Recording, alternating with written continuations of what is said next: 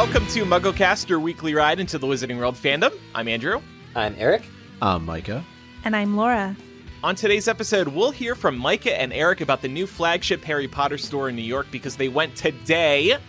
We'll touch on last week's Pride discussion again with some additional thoughts from our listeners, and we'll read and discuss a bunch of great emails we've received over the past month. This is primarily a Muggle Mail episode, but we are also going to hear about the store. So, Mike and Eric, today you were in New York, Yeah. the store that you've been so excited about. Well, first off, I, I need to give a big shout out and thank you to to Meg and to Eric, but but to Meg first and foremost, who Yep. went online and, and this is something that's important, and we should probably mention the person who sent us the email. There is a QR code that you need to scan in order to get a time to come to the store. So they put out this little QR code stand starting at 7 a.m. every morning. And basically, Eric can speak better to this because he was there at that time. I was not.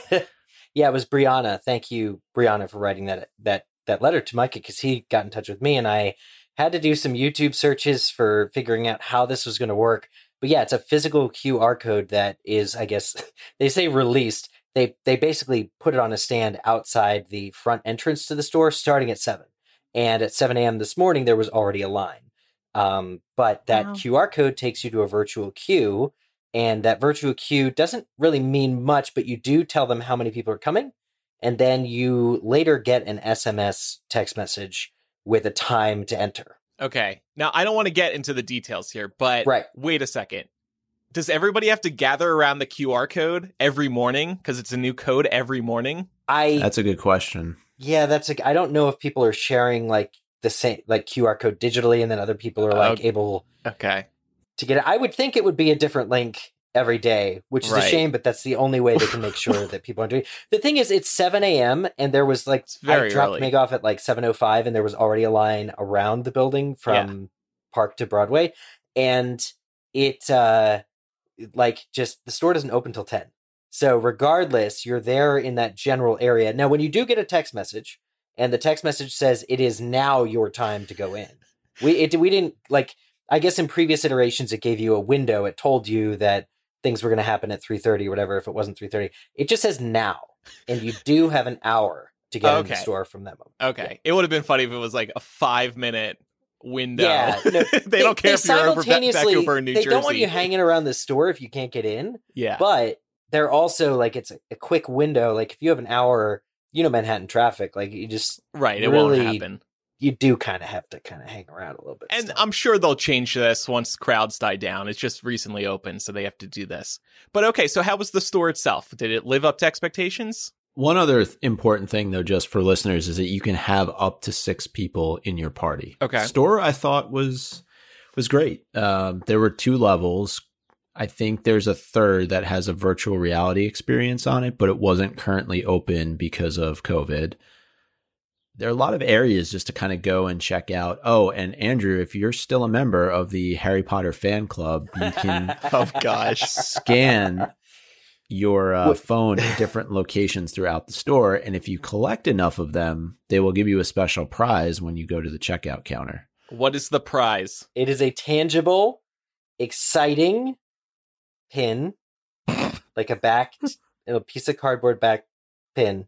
It's basically looks the commemorative nice. pin for that location. You know how all the different locations have pins? Yeah, yeah, yeah. Now, I will say, Aaron, right? That was the Yes, Aaron. nice woman's name who took care of us at checkout. She actually gave our entire party pins, even though she to didn't have to do Micah's that. success. Yeah, that was really really well, nice. my limited success because I don't think I got to I, the I actual. I don't know how much of this we can say, but yeah, she. I, I would hate to get anybody fired for giving us rewards, but we were all able to experience the the joy that is the Receiving completion of the scavenger hunt.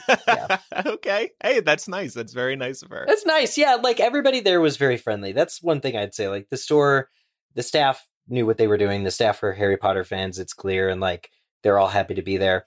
Uh, the theming is exactly what you'd come to expect if you had been the sort of Harry Potter fan who's been to the gift shops down in the Universal Studios theme parks uh, or at the exhibition. they do have props and um, like costumes and things and like remnants from the Harry Potter films, like extra cool. ones that aren't currently on display anywhere else. Yeah, and and it's really, you know, really interestingly put together and kind of fun to check out. If you are in New York and if you're a morning person, I'd say why not go check it out. Pay attention to detail and and and look up. I would say that was one of the things that I was mm. always surprised by is that there are a lot of different, um, you know, little um, Easter eggs around the store, um, and then there are just things that you know you you just walk past and you don't even realize they do have some props there uh, from the films that are part of that scavenger hunt.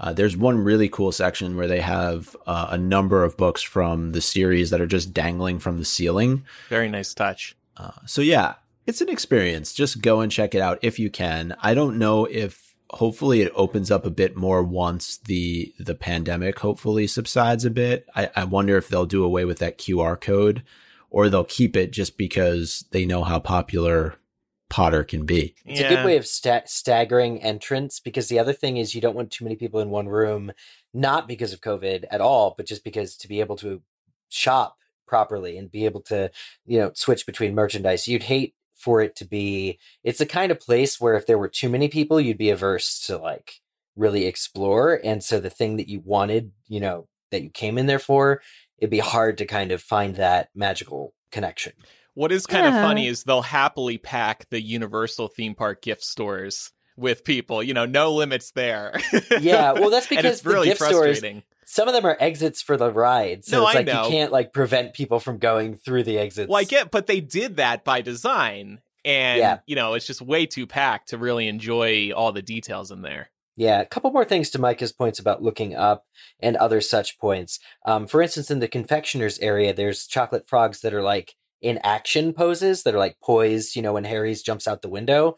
Like if you look up there, that's really cool. There's this area of personalization uh, where you can get any number of things like robes, uh, diaries, and even the uh, Triwizard Tournament uh, dual color, like Cedric's and Harry's jerseys, mm. um, customized with your name. Mm. And there's like nine characters limit, and they like heat press your ba- like any name you choose onto the back of this. I will say quite a lot of things were sold out um, because of like not you know failure to account for demand um, which is just plagued any opening of all time, not just Harry Potter. Um, they did not have my size, otherwise I would have walked away with that. Um, one of those for sure. How was the butterbeer? Because we've heard it was different. It was. It's not different. Uh, oh. So far as so far as my taste buds go, it's exactly like the first butterbeer I ever tasted in 2010 in Orlando, Florida. How about the bottled one? Did you try that? Have bought it, have not tried it. Okay, maybe that's Eric is in love with the design, oh, which yeah. is actually really cool. Well, MinaLima does. So we know that the Butterbeer Bar, which is just a sec- section where they serve the butterbeer, uh, got this huge makeover where they glue like bottles and it's a whole structure.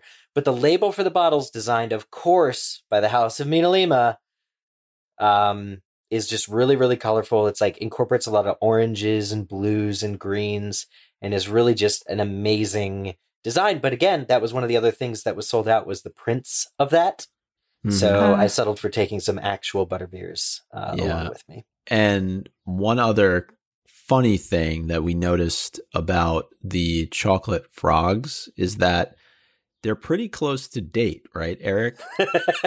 oh, like they're yeah. about to expire? Well, yeah, we think Meg it's because this. Mm. they were bought when the store was first planning to open Oh. and they need to get rid of the stock because this this is a story in three parts. First, we noticed that they were heavily discounted, and we were like, "Man, oh my gosh!" The- when the theme park opened up, a chocolate frog was twenty five dollars.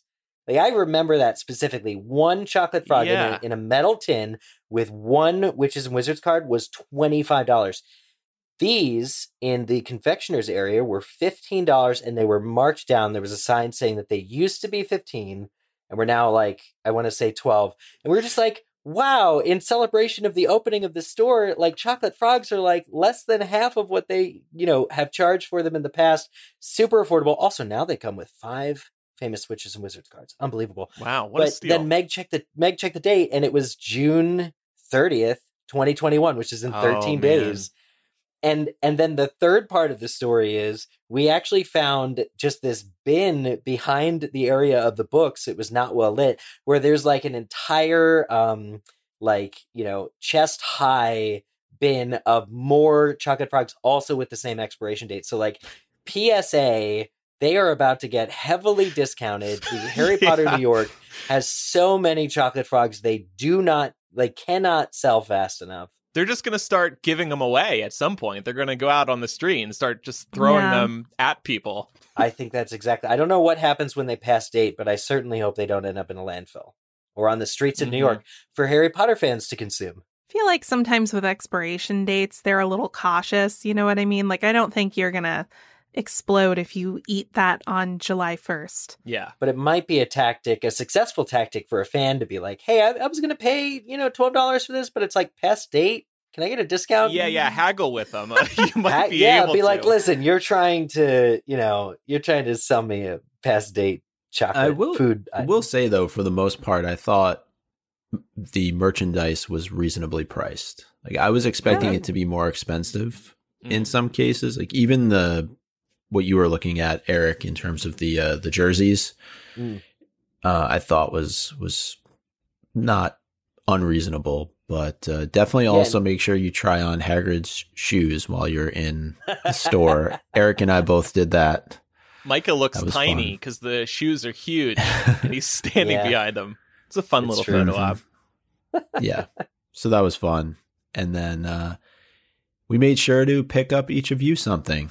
Oh, Andrew. wow. Laura. Oh, thank you. Please let it be an expired chocolate frog and make sure it arrives in July. You got us. Damn. Woohoo! An expired chocolate frog. Thanks, guys. So nice. That was very kind of you. Thank you. I think both of you will enjoy yours. Okay. yeah, I Cool. agree. We labored very hard to find him. Oh, wow.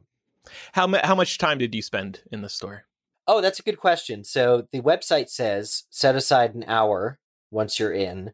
Um, a fan review YouTube that I was watching said they took two hours.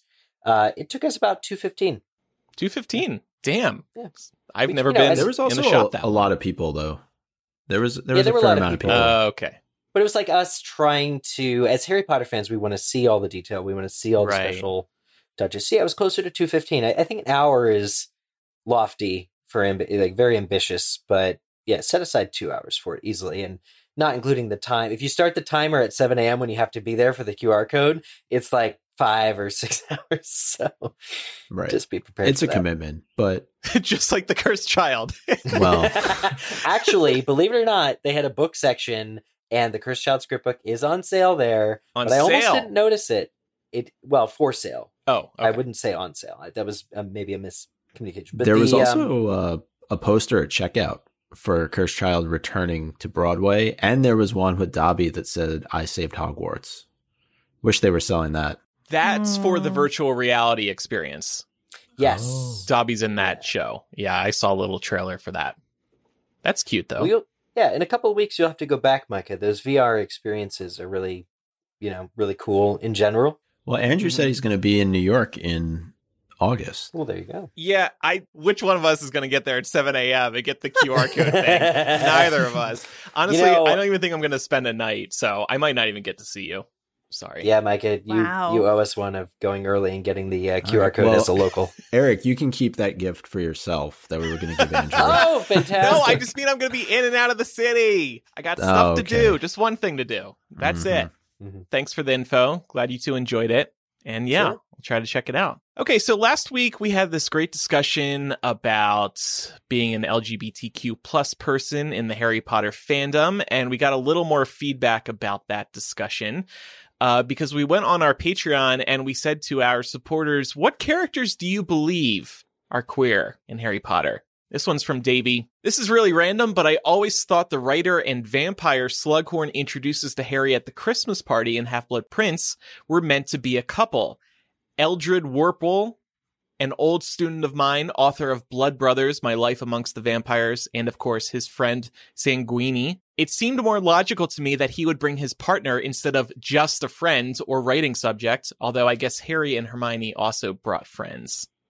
I like that one. That's a little curveball that you're not expecting. So thank you, Yeah. Davey. I like that a lot. I think it makes a lot of sense. That's that's one you really think about. I like I like that a lot. And Sanguini being a vampire, I feel like there could be like you could read that as an extra layer of implication just because of the historical and like folkloric representation of vampires as being inherently sexual.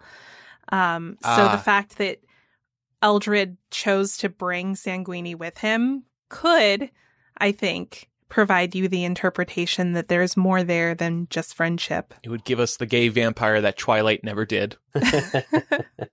well, I'd like to pick up on what Greta has thrown down here regarding Remus and Sirius, a big topic that we covered last week. Uh, she says Remus asking Harry if Sirius really deserves the Dementor's kiss, while he still believes Sirius to be a traitor. Yet when it comes to Pettigrew, Remus has no qualms about killing him or giving him to the Dementors. That seems a little suspicious for romance.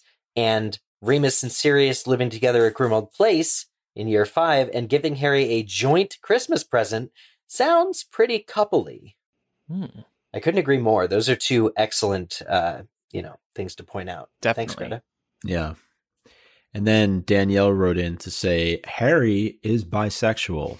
There's a very limited number of people he describes as attractive in the books, and more than half of them are men. I know that straight men can absolutely use their eyes and see that other men are handsome, but Harry just gives me bi vibes. And Amanda says, Harry being bi or pansexual is definitely one of my favorite head headcanons. I'm into this. I'd never seen it that way, but now I will. and Nadia had this to say I feel like Percy makes so much sense as being gay. I constantly think about what if Penelope was actually Philip the whole time. I'm going to be thinking about that one for a while. Well, thanks everybody who submitted some answers. There were some more on our Patreon. We just don't have time to get to them all today. Before we jump into emails, it's time for a word from a new sponsor who is doing earbuds different. With how much we rely on our devices, it's easy to forget about the hardware that we're born with, like the ear. Just like fingerprints, no two are exactly alike. That's why your earbuds probably cause you some discomfort or even physical pain after a while. Our new sponsor, Ultimate Ears Fits True Wireless Custom Fit Earbuds, are here to change that. These earbuds are incredible. The first time you set them up, they will literally change their shape to perfectly fit within your ears.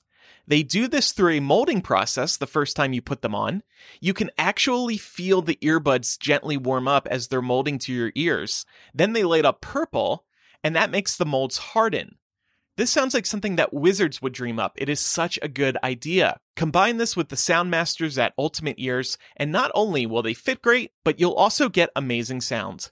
These are built on industry leading expertise trusted by pro musicians and hi fi enthusiasts for over 25 years. I got to experience these and I was really blown away. They truly fit perfectly, they sound amazing, and I really think they're changing the consumer headphone game. And rest easy because if you try Fits and don't love them as much as I do, no worries. Ultimate Ears offers a 30 day money back guarantee. Plus, you'll get free shipping, free returns, and a one year warranty. For a limited time, get 15% off your pair of Ultimate Ears Fits True Wireless Earbuds at ue.com slash fits. Just use promo code MuggleCast at checkout. That's 15% off with promo code MuggleCast at ue.com slash fits. Okay, so we have some voicemails, and Micah said this first one was really funny. He added this at the last minute. I haven't listened yet, so Well, also, I think it's worth saying as we kind of jump into this mailbag, it's it's really a mailbag. I mean, we haven't done one in a number of weeks. So all of these voicemails and muggle mails are from a lot of different episodes. So just want to make sure that the listeners know that in advance. okay. But yeah, this first one's pretty good. Hey, uh, I'm just calling with Father's Day coming up to see if you guys ever plan on talking about Draco Malfoy's real dad, Dobby. We all know it's real. You guys also failed to mention it on the fan fiction episode. A little bit of Dobby and Miss Malfoy action, which is why Lucius is so mad all the time and probably doesn't like Draco very much. And there's like the core daddy issues there. Um, I think what really needs to happen this Father's Day is for Draco to really confront his real dad, maybe like Maury style, Jerry Springer. would bring out Dobby to really meet his real son, Draco Malfoy. okay, I'll shut up and listen.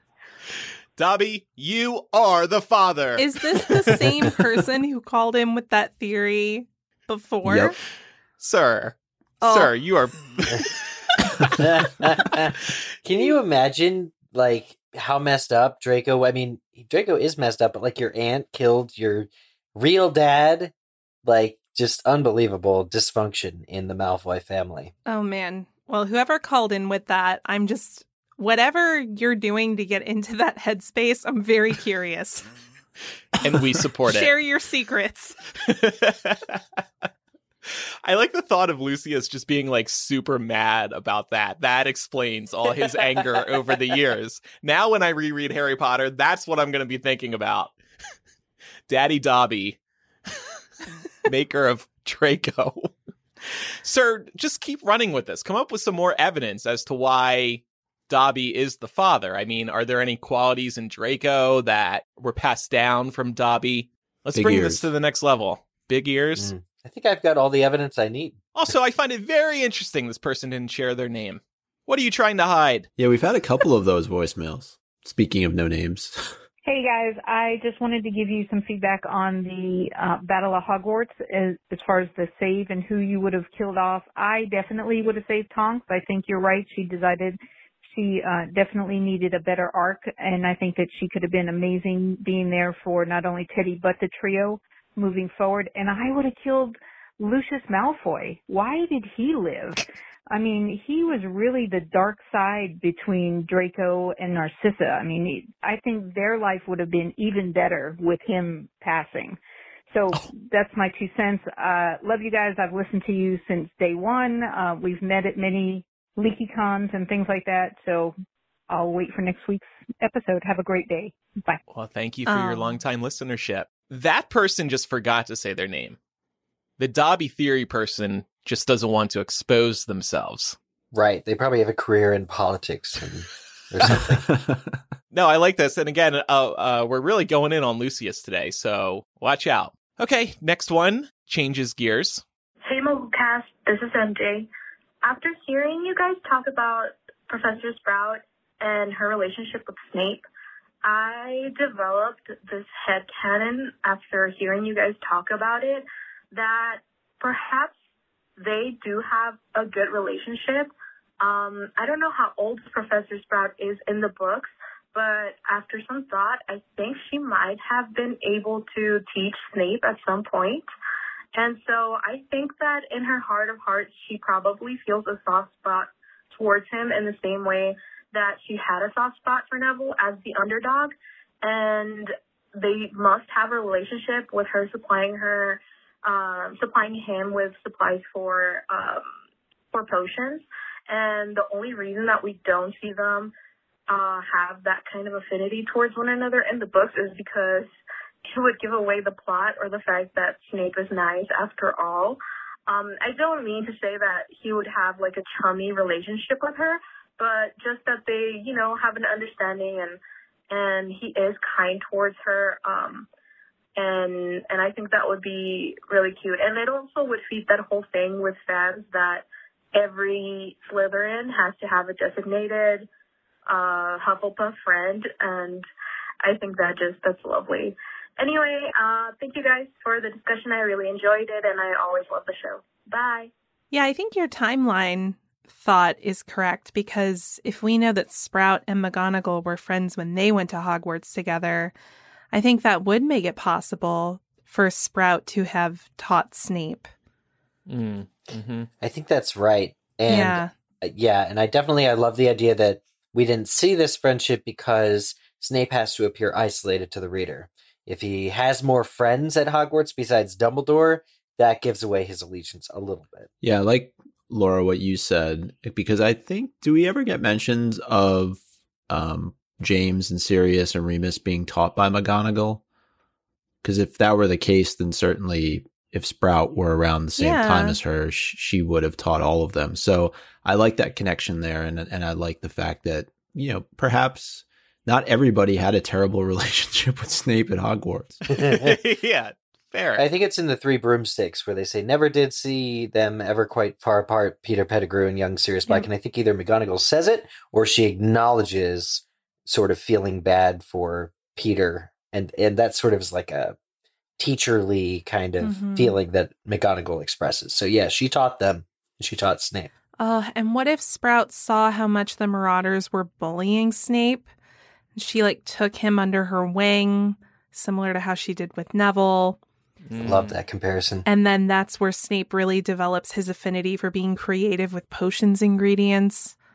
Oh, like this is it. so good. Love it, MJ. One more voicemail from Beth concerning an interesting way to introduce your kids to Harry Potter. Hi, MuggleCast. My name is Beth, and I live in North Carolina, and I am a huge fan of you guys.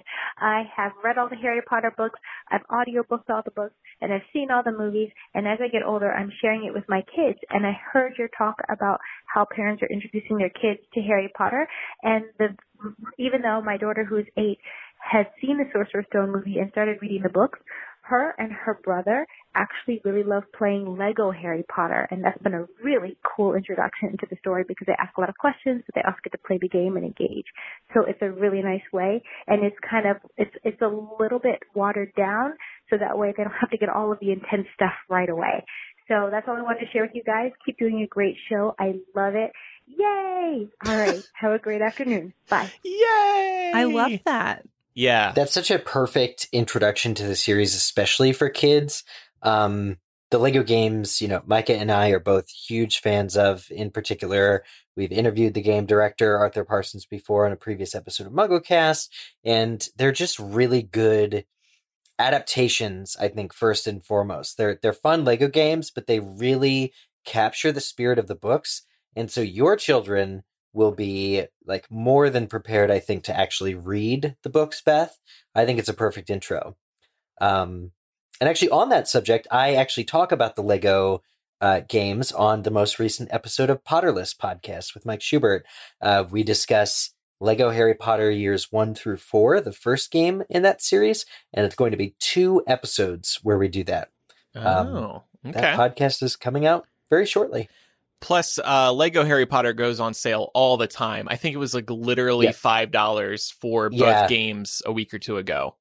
Yep. So, on the PlayStation Network, remastered is three ninety nine for both games. oh, there you go. Mm. Wow. They're giving it away like an expired chocolate frog.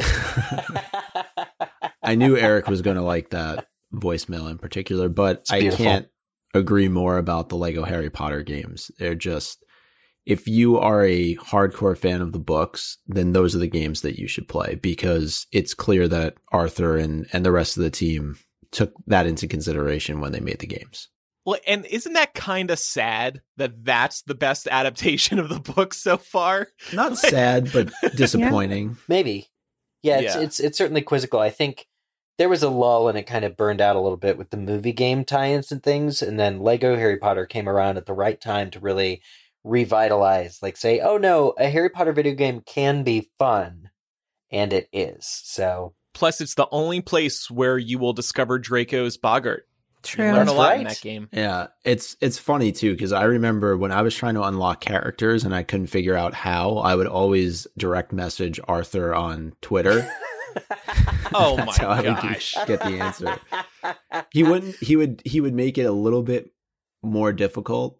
Like he wouldn't Oh just my- straight up give the answer, Oh but my or I should say, he made it a little bit easier to to figure it out. Micah, you probably annoyed him. you know how many people probably come to him like, "Can you give me a Oh. tip on the game that you created?" but he he knew us. He was on the show. I think Eric Yeah. actually interviewed him in person. yeah, if you do it now though, he's going to be like, "That was nine years ago, dude. I've done so many games since." yeah, then." dude, that game's on sale. I don't make any money anymore. Yeah. Well, jumping into emails now. This first one is from Christina.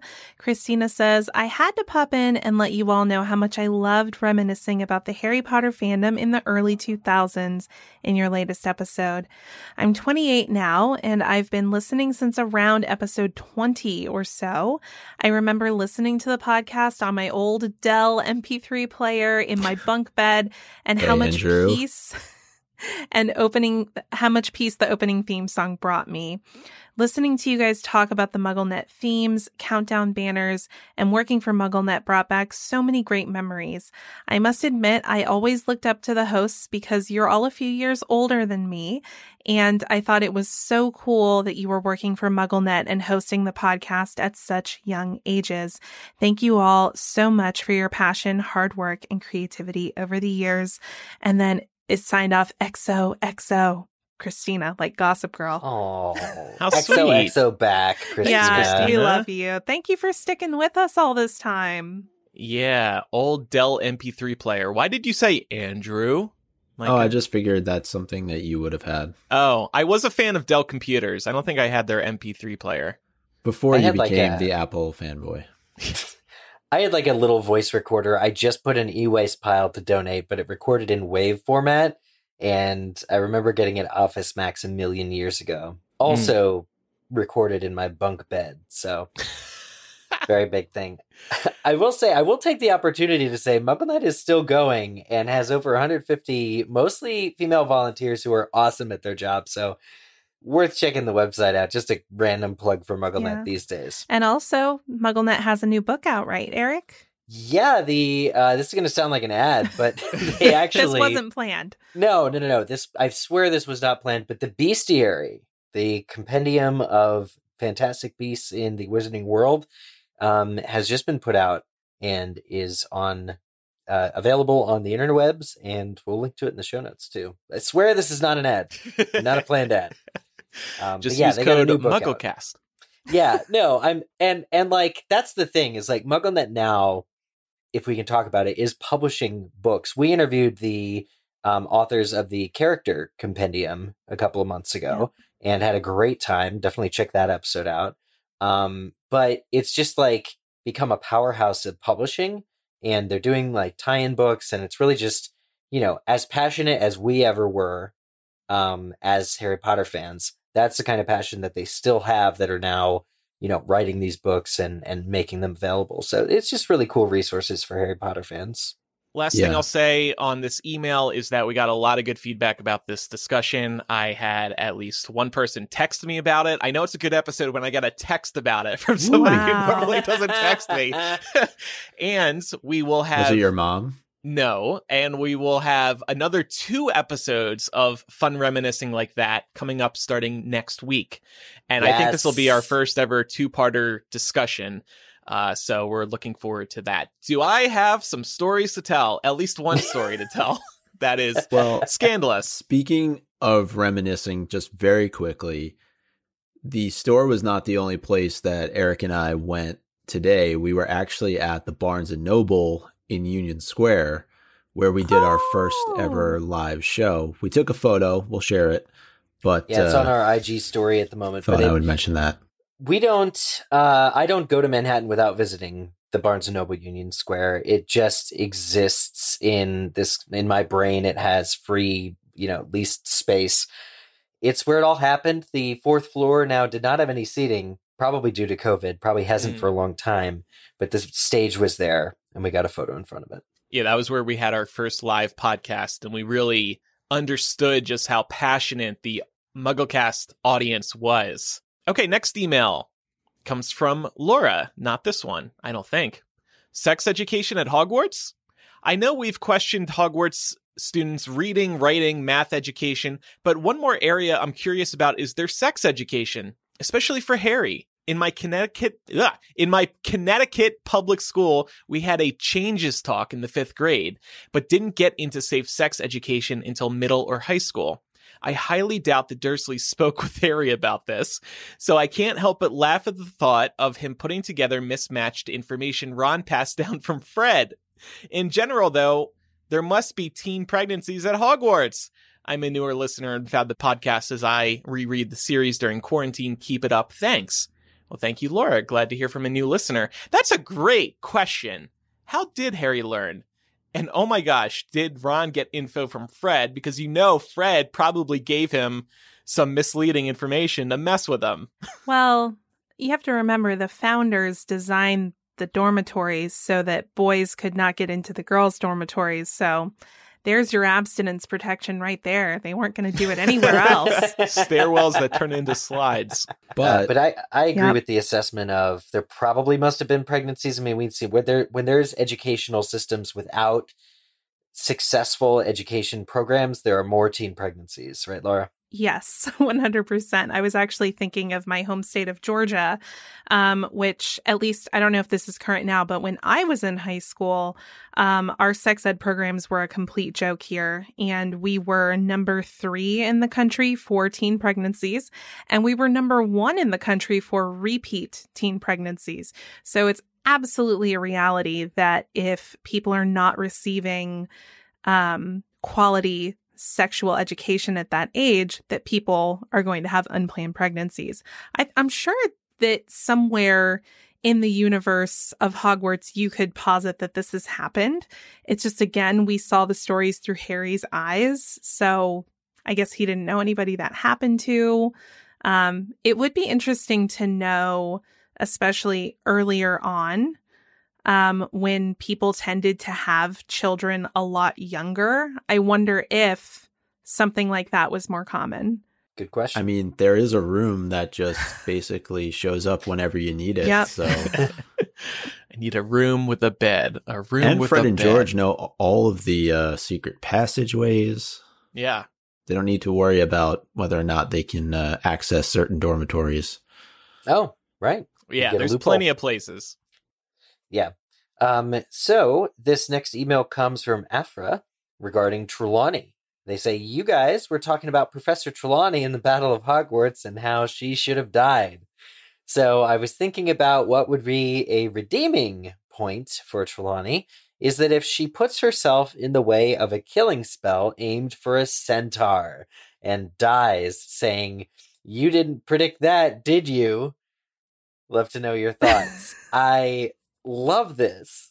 It's so good. It is so good. I'm still laughing at the last email, but I love this. Very, this is a great idea.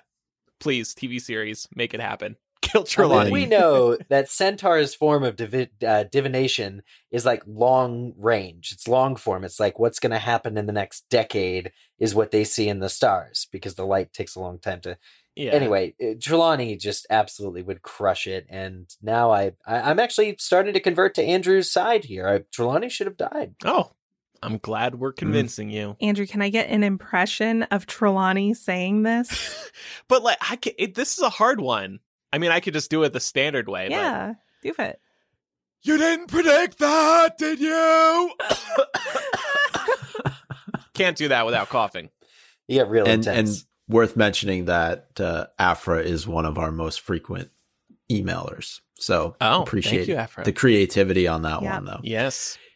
So this next email comes from Riley, who is 14 years old, and says, I just listened to your most recent episode where a listener talked about how their school in America sorted them into houses. My Iowan school does this as well. It's a Catholic school, so the houses are named after saints. And then she goes on to say, after your discussion on the Battle of Hogwarts, I made a list of some observations I had while listening about the Marauders and such. I would love to see these details pointed out in the Harry Potter TV show. Sirius and James both saw each other as substitutes for, or sorry, Sirius and Harry both saw each other as substitutes for James. The real reason Peter was a Gryffindor was that he was brave enough to betray his friends. Oh. Sirius died not knowing what Regulus had done. They both died thinking the other hated them. Remus eating chocolate so much, probably to try and get rid of his werewolf side, because chocolate is poisonous to dogs. uh, I would love to know what you think. Thanks for a great show. Love Riley. Yeah, those first two points, I think, I mean, all of them are great, but I think those first two points are really strong, especially how Sirius and Harry both see each other as a substitute for James. And yeah, the fact that Pettigrew was brave enough to go ahead and, and betray his friends, and that's in fact why he is in Gryffindor. Yeah. Well done, Riley. Yeah, love this. And thanks for the info about your school. Yeah, Yeah, that's that's, really, really neat. cool. Yeah. Yeah. All right. The next one comes from Brett. Brett says, I was listening to the podcast where you were pondering how the Hogwarts students were educated in our muggle academics that are still relevant to wizard lives and had an idea. I'm an early educator, and in the world of early learning, it's generally agreed that experiential learning is the best practice. With that said, the Hogwarts students could have been getting their reading, writing, and arithmetic from their core wizarding classes. Potions is teaching math skills, herbology, science, and all their essays and reading assignments help to develop literacy skills and so on.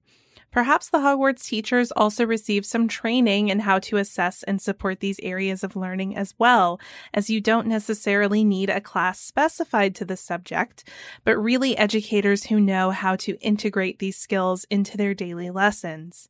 However, knowing Hogwarts, they probably just assumed a fifth grade education was enough. Let me know what you think.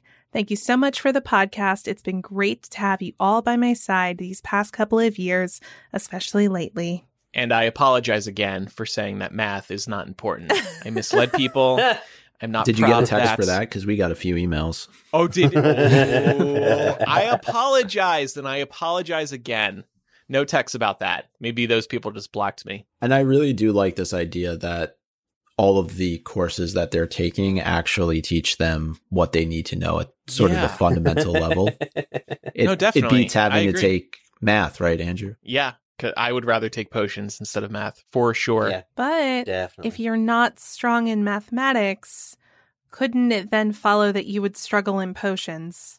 Can I bring a calculator to potions? Specifically the No. TI 84? Andrew, no, no, Andrew. the TI eighty four doesn't work at Hogwarts. You're never going to No. have a calculator in your pocket, okay? You got to learn to do it the old fashioned way. and with that, we'll on the on. abacus. This magical abacus from Diagon Alley. This is from Dawn. Hey guys, I'm a relatively new MuggleCast listener and I love the show. I just listened to the Draco episode and I think that it is wrong to say whether Snape would or wouldn't forgive Draco because ultimately Snape has nothing to forgive Draco for. Draco never wronged him. Snape did an unbreakable vow with Narcissa, but ultimately Dumbledore was the one who directed Snape to kill him and save Draco the pain of becoming a murderer. I also listened to the best and worst of Ron Weasley and wanted to bring up another huge moment that arguably makes Ron one of the best characters. In POA, he literally stands up to Sirius, who is believed to be a murderer, and is prepared to fight to protect Harry even though he has a broken leg. His undying loyalty to his friend surpasses any suffering that he is going through, and that is such a strong moment that is looked over. Thanks so much for giving me a chance to revisit my favorite book series each week.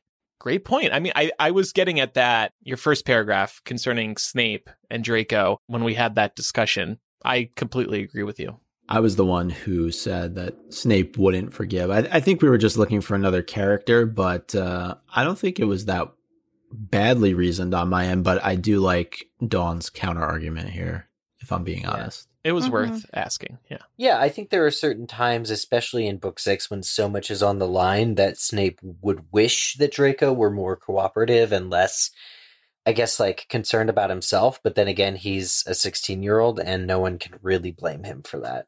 So, uh, this next email comes from Hunter, who's talking about Draco staying at Hogwarts. My question has to do with your conversation about the worst things Draco said and did in episode 516. You guys mentioned when he said that he felt bad for the students who stayed at Hogwarts over the holidays. I just finished rereading Chamber of Secrets and it reminded me that Draco himself stayed at Hogwarts over Christmas in their second year. Oh, It's what- oh. Yeah. It's what made the trio suspicious of him being the heir of Slytherin. They decide to stay as well and use this time to take Polyjuice to see if they could get a confession out of him. We learned that he's not the heir, so why did he stay at Hogwarts in the first place? I can't believe nobody called him out for his mean comments about people who stayed at school, and then he stayed himself. What do you guys think? Why did Draco stay at school? Well, maybe his father Dobby was staying at school that Christmas. Oh, that's right. He got a letter from his somebody claiming to be his long lost father, and it ended up just being Dobby. I don't know. Maybe Lucius and Narcissa went on a like Christmas holiday, and Yeah, they were couples like, "Oh, we can just leave the kid at school." Couples therapy. but no, this is such a good point, and it totally shows again that Draco projects his greatest insecurities onto everyone else. Okay, more emails to get to, but first, this week's episode is also sponsored by BetterHelp. Taking care of your mental health is one of the most important things you can do for yourself. And if you think there's something interfering with your happiness or is preventing you from achieving your goals, check out BetterHelp. They will assess your needs and match you with your own licensed professional therapist who you can work with via voice, video, or text chat. BetterHelp lets you easily and quickly get started with therapy right from wherever you are right now. Within 48 hours, you can start speaking with a therapist, and the service is available for clients worldwide. Whether you're at home, at work, on the go, in the park, in a Harry Potter store in New York, you can log into your account anytime and send a message to your counselor. You'll get timely and thoughtful responses, plus, you can schedule weekly video or phone sessions so you won't have to ever take a time consuming trip to a therapist's office. I use BetterHelp and meet with a therapist weekly who I speak with via live text chat. We're able to have snappy discussions thanks to being able to see what we're each typing in real time. There's no waiting for the other person to send their message. I really like it. BetterHelp is more affordable than traditional offline counseling, and financial aid is available. Visit betterhelp.com slash mugglecast. That's better, H-E-L-P, and join the over 1 million people who have taken charge of their mental health with the help of an experienced professional. This podcast is sponsored by BetterHelp, and we have a special offer for you. MuggleCast listeners get 10% off their first month at betterhelp.com slash mugglecast. Again, get 10% off your first month at betterhelp.com slash mugglecast. Well, two uh, ex- events in the Harry Potter series that have caused some characters to need better help the Battle of Hogwarts and the Veil uh, in the Department of Mysteries. This email comes from Emily, who says, Very long time listener. I'm a vulture from the Pickle Pack days. So thank you, Emily. yeah. Wow, takes me back. Gak, Seriously. I forgot about that. Gak gak pickle pack. Emily just wanted to write in and say that I totally resonated with Laura remembering her theory that the final battle was going to pla take place at the Veil. I remember this being a huge theory floating around the fandom before the final book came out, especially after the book cover was released and no one was guessing that it was the Great Hall due to the orange color scheme. Most of the speculation at the time was that it depicted the Department of Mysteries, specifically the hall where the veil was kept, and that the veil had a greater significance than it ended up having. I think many of us also speculated that the veil had something to do with whatever the Deathly Hallows were going to be. I was so into the theory that the veil was incredibly significant that when the Order of the Phoenix film came out just months before the final book's release, I was furious that in the film, Bellatrix kills Sirius with the killing curse and not a stunning charm like in the book, with him falling through it and Harry expecting him to come out on the other side. Maybe part of me during that short time before the final book would be released had hoped that Sirius would come back from the veil, and the movie dashed those hopes for me. Highly likely. It honestly still bugs me a bit today as a nitpick, like so many of David Yates's directorial choices. Anyway, I hope you enjoyed this trip down memory lane from the pre DH theory days. Love the show and have been really enjoying the conversations these last few episodes. Thank you, Emily. That's a very valuable call out. That book uh, Mhm. seven came out just a week or two after movie five. That like It was, it was, a huge you know askew. Yeah, the summer of Potter, the month of Potter, I think we called it. But um, yeah, it's kind of askew there. And then after the books were all out, we still got three more movies. So just a really interesting. Did you ever consider that Sirius would come back or like did you need the like what she's saying did you need the movie to affirm that sort of I, I think it definitely did what she's saying like for me it really dashed all remaining hope uh, i was i was holding out on hope yeah because the spell it's not specific exactly what happens to sirius and yeah, we were we were just so close to book seven that But it could- seemed like too much. I feel like they could have left it open ended in the movie, though. There, there was no need for her to say Avada Kedavra. I feel people hmm. would have gotten what happened. Or Yeah. you think it was I- just for have a moviegoers, you needed to have that. I have a feeling that this is probably something J.K. Rowling was pretty um, direct with in terms of like giving the films information so that they kind of knew where they were going. And probably for the sake of not needing to contract Gary Oldman potentially for movies after that, I could see them wanting to make that more definitive for the movie adaptation just so that there weren't any questions. But yeah, I remember the days of all the theorizing that Sirius was not dead. You had no idea what it was that hit him and um you know whatever it was just knocked him into the veil versus in the movie he got hit with an AK and then fell into the veil. So it was like double dead. Double dead. Sirius Black is not dead.com. Where was that energy when we needed it? Well, and the cover too. I mean, we all Oh, that yeah. did not look like the Great Hall. That was not the Great Hall. That's one of our best. That's one of our best episodes of all time. What before the book is out or after? The yeah, the co- no before the cover analysis of that and the deluxe edition of Deathly Hallows because we were way off So in off. both Yeah. cases, but like it just we had every reason to make the guesses that we did. It was amazing. So blame Mary? GrandPré. Yeah. Yeah, Well, if you, I, I mean, what was the um the UK cover was Gringotts, right? Yeah. Yeah. So at least there wasn't any uh, trickery going on there. No. If it was, if it was clear that it was the Great Hall, people would have been losing their minds Yeah. even more so ahead of the book coming out. I think not that that's a reason to make it less clear.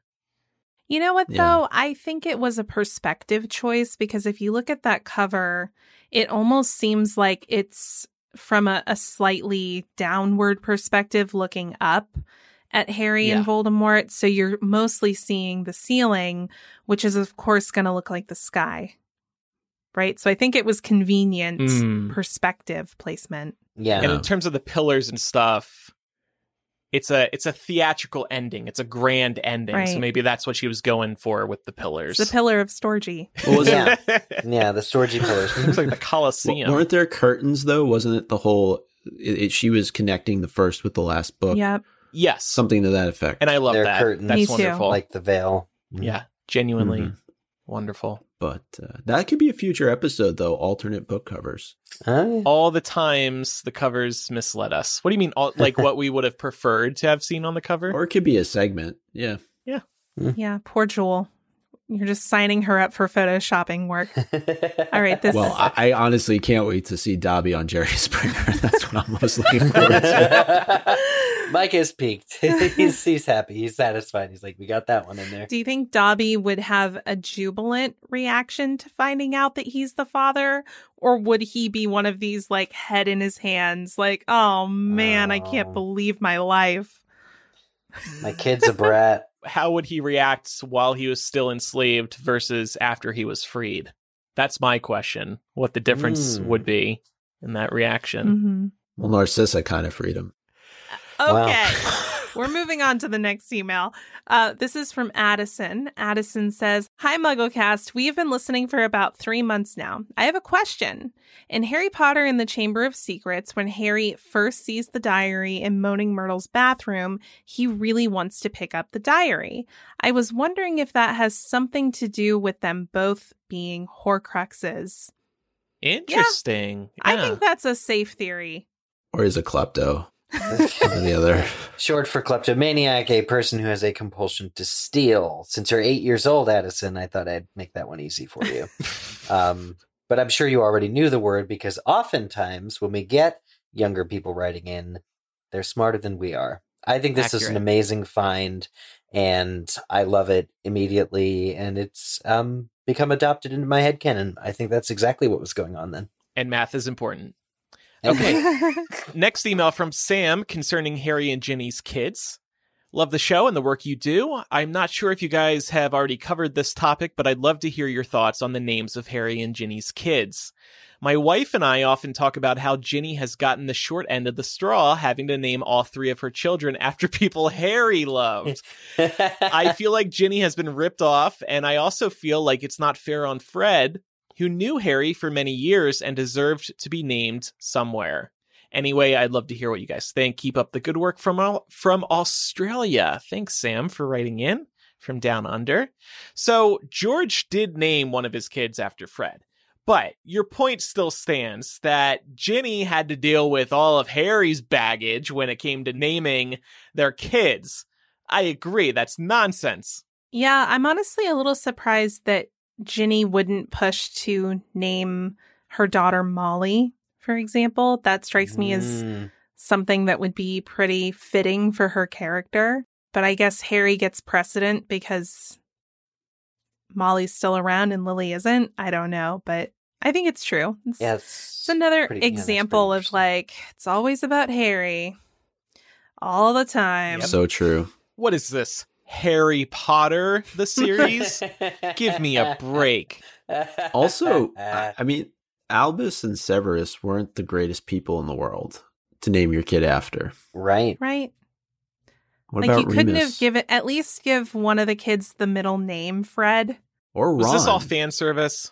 All these names? Maybe- Maybe it's just these people are so traumatized that they're naming their children after these people that have died who were like maybe not the greatest people. right. What about Hagrid, Ron Potter? you were named after the two, I don't know, most food loving people. Like I don't. Yeah, Well, I also, don't know. the I mean- silliest. That raises a whole other point about how Hagrid gets no credit for being a father figure. So, actually, that's a great point. Yeah. Yeah. All right. I have the next email here about twins from Ashley, who says In reference to Angelina marrying George after dating Fred, I was seeing my husband's twin brother before my husband. While they're identical, they're definitely different people. Many similarities, yes, but unique all the same. The running joke in the family is that next I will move on to their other siblings. Anyway, I just wanted to say I feel Angelina on this one. yeah, see, sometimes that's just life. And it doesn't sound like there's any hard feelings here. How does the husband's twin feel about all this, though? I must know. Come on, MuggleCast, and we can kind of like bring this all, we can tie this all into George, Fred, and Angelina. Yeah, that's such an interesting life experience for a listener to have that. Right, that you know, it's so relevant to our discussion. so Yeah. it's really super cool. Yeah. This next email comes from Caitlin. Uh, it's about Muggle clothes and sorting. I have to second Eric's complaint about wizards wearing Muggle clothes in the movies. In the books, unless wizards came from Muggle families, they almost never wore Muggle clothes. Remember how confused everyone was when they had to wear Muggle clothes to travel to the Quidditch World Cup? Remember the guy who was so clueless he wore a women's nightgown? It really doesn't make sense for pure blood supremacists like Draco to ever wear Muggle clothes. He wouldn't be caught dead in jeans. The only way I can make sense of it is to mentally separate the books from the movies and let them each have their own canon. In movie canon, wizards wear jeans and sweaters sometimes, and that's just how it is. On the issue of sorting, I've never fully been able to accept the fact that full families of wizards are all sorted into the same house. Hmm. In real life, I don't know anyone whose whole family took the Pottermore sorting quiz and were all sorted into the same house. You're really going to tell me that Percy and Fred and George should be sorted the same way? I don't buy it. Personality traits are not hereditary like that. Phew. Okay. Thanks for hearing me out. Love the show. That's a Caitlin- great point. Yep. I love it. I think that that they're both good points. Do you think the sorting hat gets lazy with family Maybe. legacies? And it's like, Uh, Another week. Yeah. eh, Gryffindor. What did I do with the last six in Gryffindor? I got to get back to the bar. and he just gives people what they want because Hermione was a hat stall, right? And so was Harry. And they're both like, no, I want not Slytherin or not Ravenclaw. And he was like, oh, whatever. Yeah, what the but- sorting want, hat's a fraud. We're gonna start spreading that rumor now. An The sorting alcoholic hat fraud. should have died, just like Trelawney. Oh wow. Maybe she should have been wearing it. The instead of sorting hat should have died. This is dark. Didn't it kind of though? It got lit on fire. This show is different when we record on weeknights. You said that so Trelawney should have died because she's a fraud. So I was just uh, like, well. I think we can do an expose about the sorting hat being a fraud. yep. Oh. True life, the sorting hats. Weren't the uh, Patil sisters in different houses, though? Yes. They were. Mm-hmm. Oh, finally. So that's at least one example that I can. Sorting have put some effort in. Yeah. Think but, of. But yeah, how many Weasleys? I mean. Yeah. Right. Well, and even setting aside the fact that any any family in the Muggle world who takes the Pottermore quiz, you know, they all get different houses, of course. There are different personalities and types of people in every wizarding family too. Not yeah. everybody is the same. Here's here's the way that it makes sense though. If you value if you if you talk about like sortings being based on what your values are, not specifically your personality, but what you value. So Hermione's in Gryffindor because she values bravery above book smarts. And so families do share some of the same values. Values are taught and learned, you know, as you grow.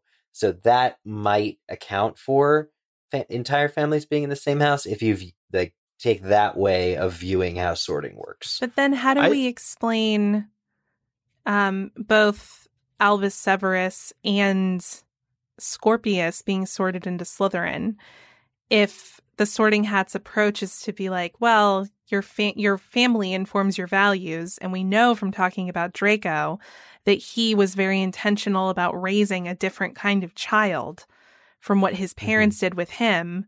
And I don't think that Harry's values would necess or Ginny's would be necessarily in line with Slytherin values. So, at what point does the sorting hat start viewing people as individuals and not like members of a patterned family, you know? It's it's a good question. From what I remember about Cursed Child, Albus Severus is really trying to step out of his dad's shadow. So he's thirsty to prove himself, just like Harry was, you know, so many years ago. And so that's why he gets the ambition token you know, and is sorted into Slytherin. I can't speak to Scorpius. I think that that's a good point about Draco. I'd have to think more about sort of what what Draco would be like as a dad now that we're all really into that uh, whole headspace there. Yeah. I I think probably too, I mean, this is an easier way to explain it, but from a writing standpoint, if Fred and George were in Slytherin, it wouldn't have been as easy for them to have interacted with Harry in the way that they did. Same for Ginny or any of the other Weasleys. It just right. it does. I don't think it works as well. Do you think the uh, Sorting Hat is just part of a ventriloquist act like Dumbledore sitting there and he's just muttering the names of the houses and the sorting oh hat spits God. it out. Like, yeah, if the hat, it's how Dumbledore gets his kicks. So if the hat were never sentient, it's just Dumbledore doing a bunch of charm. I yeah. love that. and then Dumbledore like gaslights Harry into thinking that it's trying to put him into Slytherin.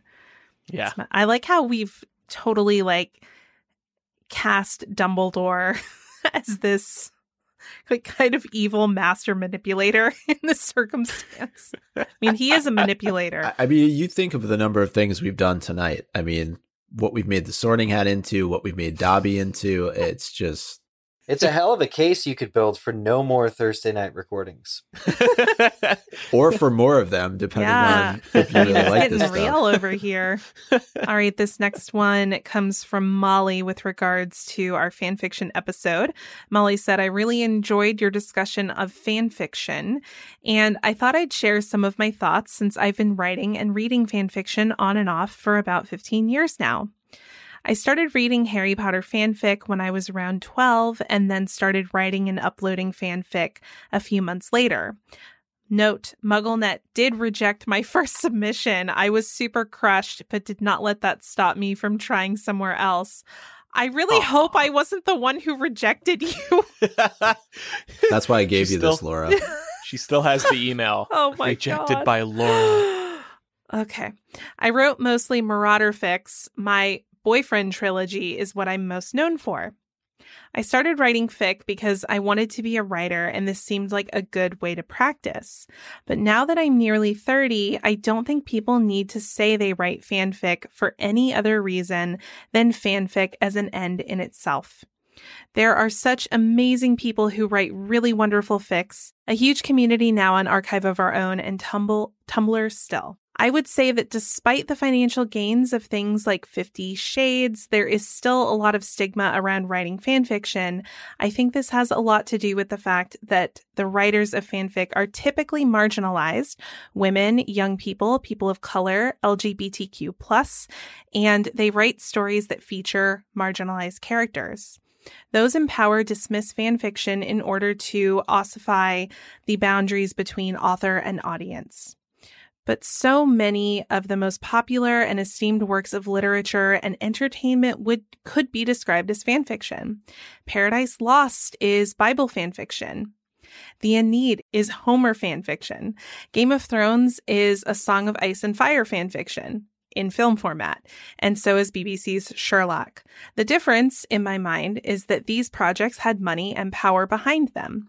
They got called adaptations, but really, they're just fan fictions. I think we should investigate more how power plays into these dynamics and stop stigmatizing those who write and read fanfic. I agree. Amen. Wow. That Wow. Well was said. very well said. Oh my gosh. I'm blown away. Give it up I will for be Molly. looking at it differently. Give it up for Molly, oh. not Weasley. or maybe you are Molly Weasley. Who knows? Yeah, I really like that second to last paragraph. Yeah, I I, th- I like all the paragraphs. I think it's important to cite specific examples though, and mm-hmm. it's really been a trend. I think over the last twenty years, when you realize that there really, when it comes down to it, there are only about seven in like unique stories being told in culture, and we're really just retelling or, re- or modifying those same stories over and over and over again. yep. yeah. There are no new ideas. Well, it's been so great listening to all this feedback. Thank you, everybody, for writing in.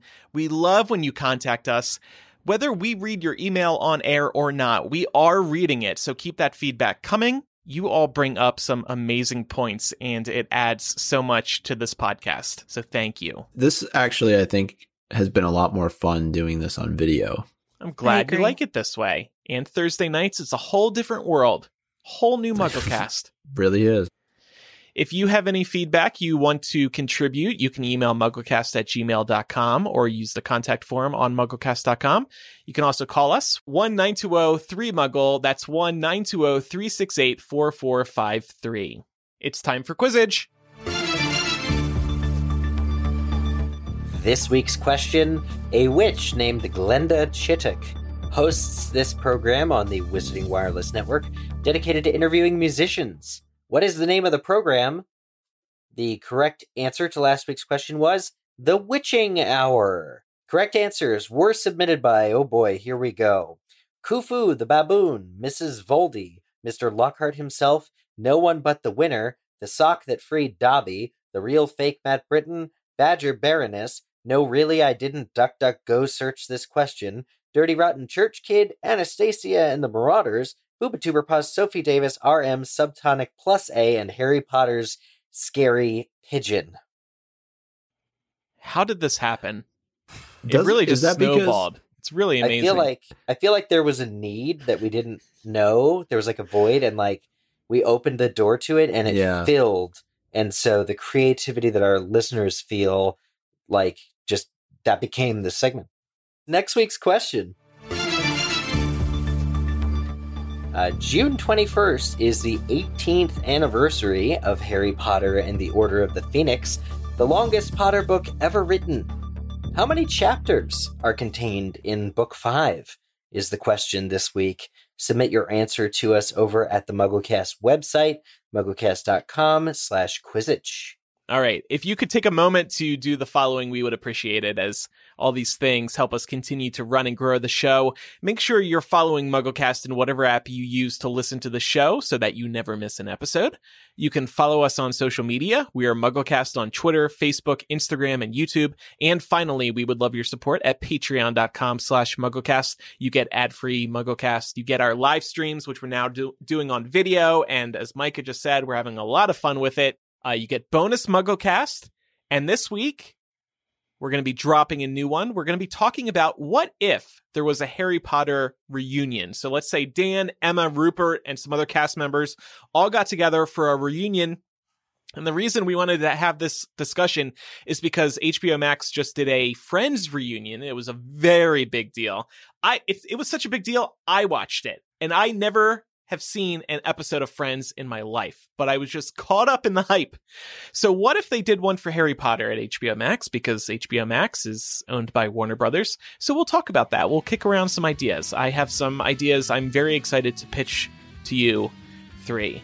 So that'll be available at patreon.com slash mugglecast. There are tons of benefits there, including years of bonus MuggleCast installments. So if you pledge today, you will get access to everything. All right, that's all. Thanks everybody for listening. I'm Andrew. I'm Eric. I'm Micah. And I'm Laura. Bye, everyone. Bye.